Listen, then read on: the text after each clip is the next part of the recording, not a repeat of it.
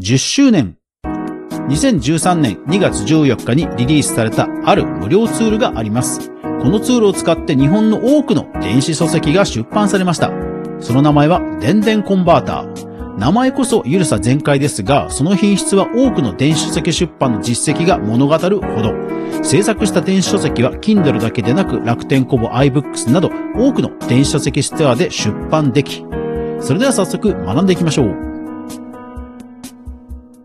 おはようございます。クリエイターのかぐわです。いつもご視聴ありがとうございます。それでは今日のお品書き。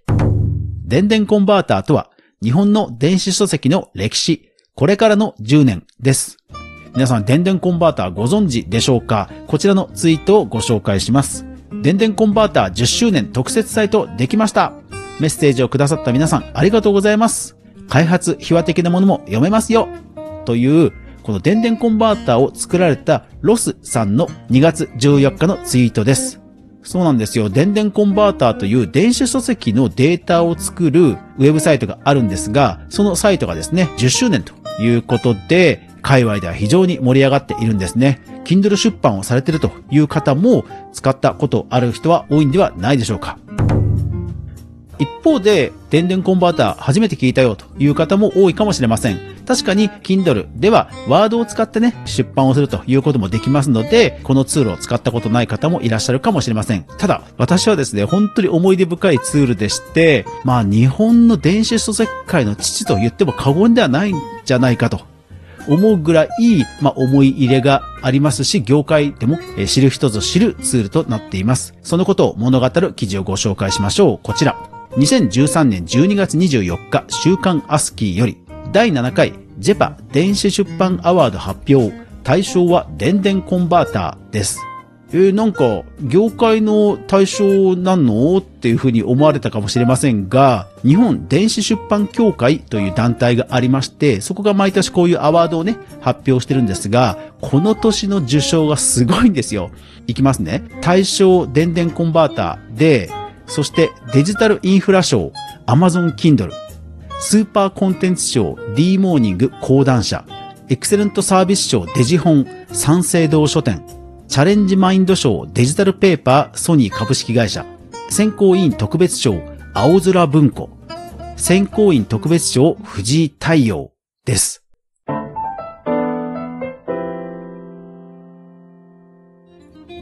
もう軒並み大手の名前が並んでると思いません。実際、アマゾンは日本には2012年に上陸したんですね。ですからその翌年の受賞ということなんですね。で、そのアマゾンの Kindle を抑えて対象が電電コンバーターです。それから、え藤井太陽さんという方は2012年アマゾンが日本に上陸するときにご自身でそのデータフォーマット電子書籍のデータをご自身で作られて、そしてご自身で Kindle、それから iBooks など他の電子書籍ストアの配本も含めて、セルフ出版をされて、一躍時の人となった SF 小説作家の方が、この藤井太陽さんです。えーウィキペディアにもごそっとプロフィールが載っているぐらい、まあ、当時はですね、本当に話題になりました。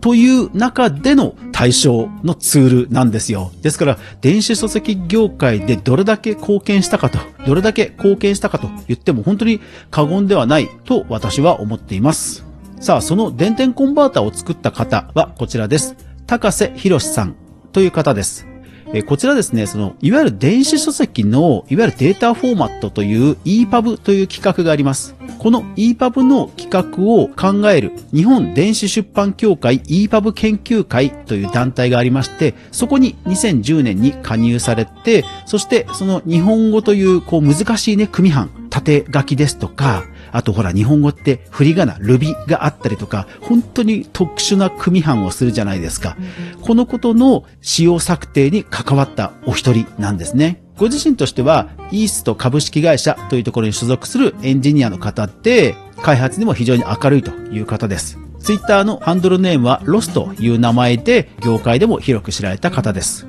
そしてこのロスさんが、このでんでんコンバーターを作ったきっかけが、電電コンバーター10周年記念サイトに書いてあります。公式サイトより引用します。EPUB3.0 ができた当時、私はこのフォーマットを普及させる活動をしていました。EPUB3.0 ができた当時、私はこのフォーマットを普及させる活動をしていました。そんな折、藤井太陽さんの話を聞く機会がありました。この時、藤井さんは自作の電子書籍で小説を発表し注目を集めていました。一方、藤井さんは海外の電子書籍作成ツールをご自身でカスタマイズし、青空文庫 Ruby 和法の対応や EPUB ができるように改造していたとのことです。小説家の方が自力で EPUB3.0 を出力するプログラムを作っているという事実を知り、私は他力本願だった自分を大変情けなく思いました。そして自分が欲しいと思っていたツールを自分の手で作ってみようと決心しました。ということなんですね。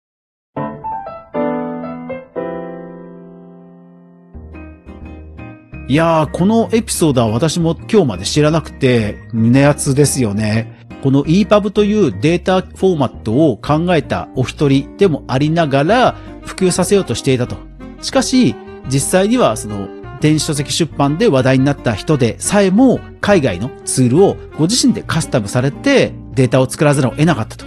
いう状況を知って発奮するわけですよね。いやーでもね、その発奮の仕方がすごいですよね。ご自身で自腹ですよ。自腹で ウェブサイトのサーバー費用をちゃんと出し、そしてそのツールはもう完全無料なんですよ。ユーザー登録さえも必要ないんですね。電電コンバーターがどれぐらい簡単かご紹介します。電電コンバーターのウェブサイトに行きますと、アップロードしてね、情報を入れてね、ページ送り方向を決めてね、お好みでどうぞ、完成以上です。本当に簡単なんですよ。電子書籍のテキストファイルと呼ばれる文字だけのファイル、そして表紙の画像ファイルをアップロードします。そして書籍のタイトルと作者名を入れます。そして左から読むか右から読むかというページ送り方向を決め、そして自動で扉ページを作るか目次ページを作るかを決めて、あとはもうほぼほぼデフォルトの設定のまま変換というボタンを押すだけです。え数分しますとダウンロードが始まって、もう EPUB と呼ばれる全世界共通のフォーマットである電子書籍が完成するんですね。で、このデータフォーマットで Kindle にも投稿できますし、楽天コボにも投稿できますし、Apple にも投稿できますし、もうすべてに対応しています。私も電子書籍はこちらの電電コンバーターを使って作っています。いやー、安心ですよね。その EPUB という電子書籍のオープンなフォーマットを決めたチームのお一人がこうやって開発されてるわけですから、もう安心ですよね。そして、これからの10年なんですが、公式サイトにこんな風に書いてあります。引用します。誰もが自由に本を作って出版できる時代が一刻も早く訪れることを願って、2013年2月14日に電電コンバーターは公開されました。それから10年経った現在でも電子書籍制作の代表的なツールとして使われ続けています。公開の際には半端なことではやめないぞという覚悟を込めて、電書ちゃん .com のドメイン料金を10年分支払いました。そして先日、次の10年分の料金を支払ったところです。ということなんですね。いやー、本当にもう胸が熱くなりますね。もうなんでしょうね。もうマネタイズとかそういうことでは語れないですよね。本当に一切広告つきませんし、運用の、うん、ユーザー登録も必要ありませんし、一般の方からするとなんでこういうことをやってるんだって思われるかもしれないと思うんですよね。エンジニアからすると自分の関わったフォーマットが世の中に広がっていく、まあ、そのことに貢献することへのモチベーションってやっぱりね、あるんですよね。ほら、データフォーマットって流行り廃りがあるんですよ。例えばほら CD、音楽 CD でさえ今はね、だいぶ廃れてきちゃっているというね。ですから、ご自身が関わったフォーマットをより啓蒙したいという熱い思いというのは、私はね、すごく、うん、一クリエイターとしては共感できますね。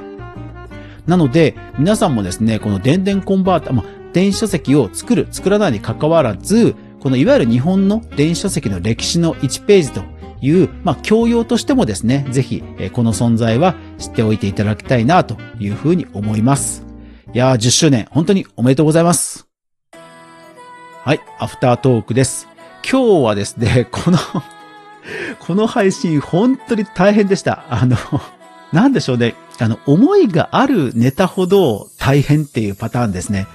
どのぐらい思いがあるかというと、私、当時本当に、あの、渦中にいたんですよ。例えば、アマゾンの Kindle が上陸する前に、どうなるんだ、どうなるんだ、みたいな業界のカオスな感じも見てましたし、あとこの藤井太陽さんにも実は直接会って取材もしたこともありますし、で、私自身もこの電電コンバーターを使って、えー、Amazon Kindle のランキング1位を取ったこともありますし、いや、本当にね、あの思いがいっぱいありすぎて、なかなかまとめるのが大変だった。まとめるというか、いつもの枠に収めるのが本当に大変な回ですね。ただ本当に10年間広告もユーザー登録も一切なしに、こんな素晴らしいツールを世の中に提供することの凄さ、自分の欲しいものが誰かの役に立つかもしれないという思いでずっとこう運営をされていく、その熱意には本当に敬服しかありません。一時ソースをちゃんと確認するメディア、クリエイターエコノミーニュースでは毎日カグアがクリエイターエコノミーに関するニュースをブックマークしていく中で心揺さぶられたものをお届けしています。毎日の収録配信と週に1回の無料のニュースレター2つの媒体で情報配信しています。ぜひフォローよろしくお願いします。ブルボンから出てるアルフォートというチョコレートがあるんですが、抹茶味と思って買ったらなんとピスタチオ味でした。単に緑ということで慌てて買ってはいけませんね。というわけで皆さん、いってらっしゃい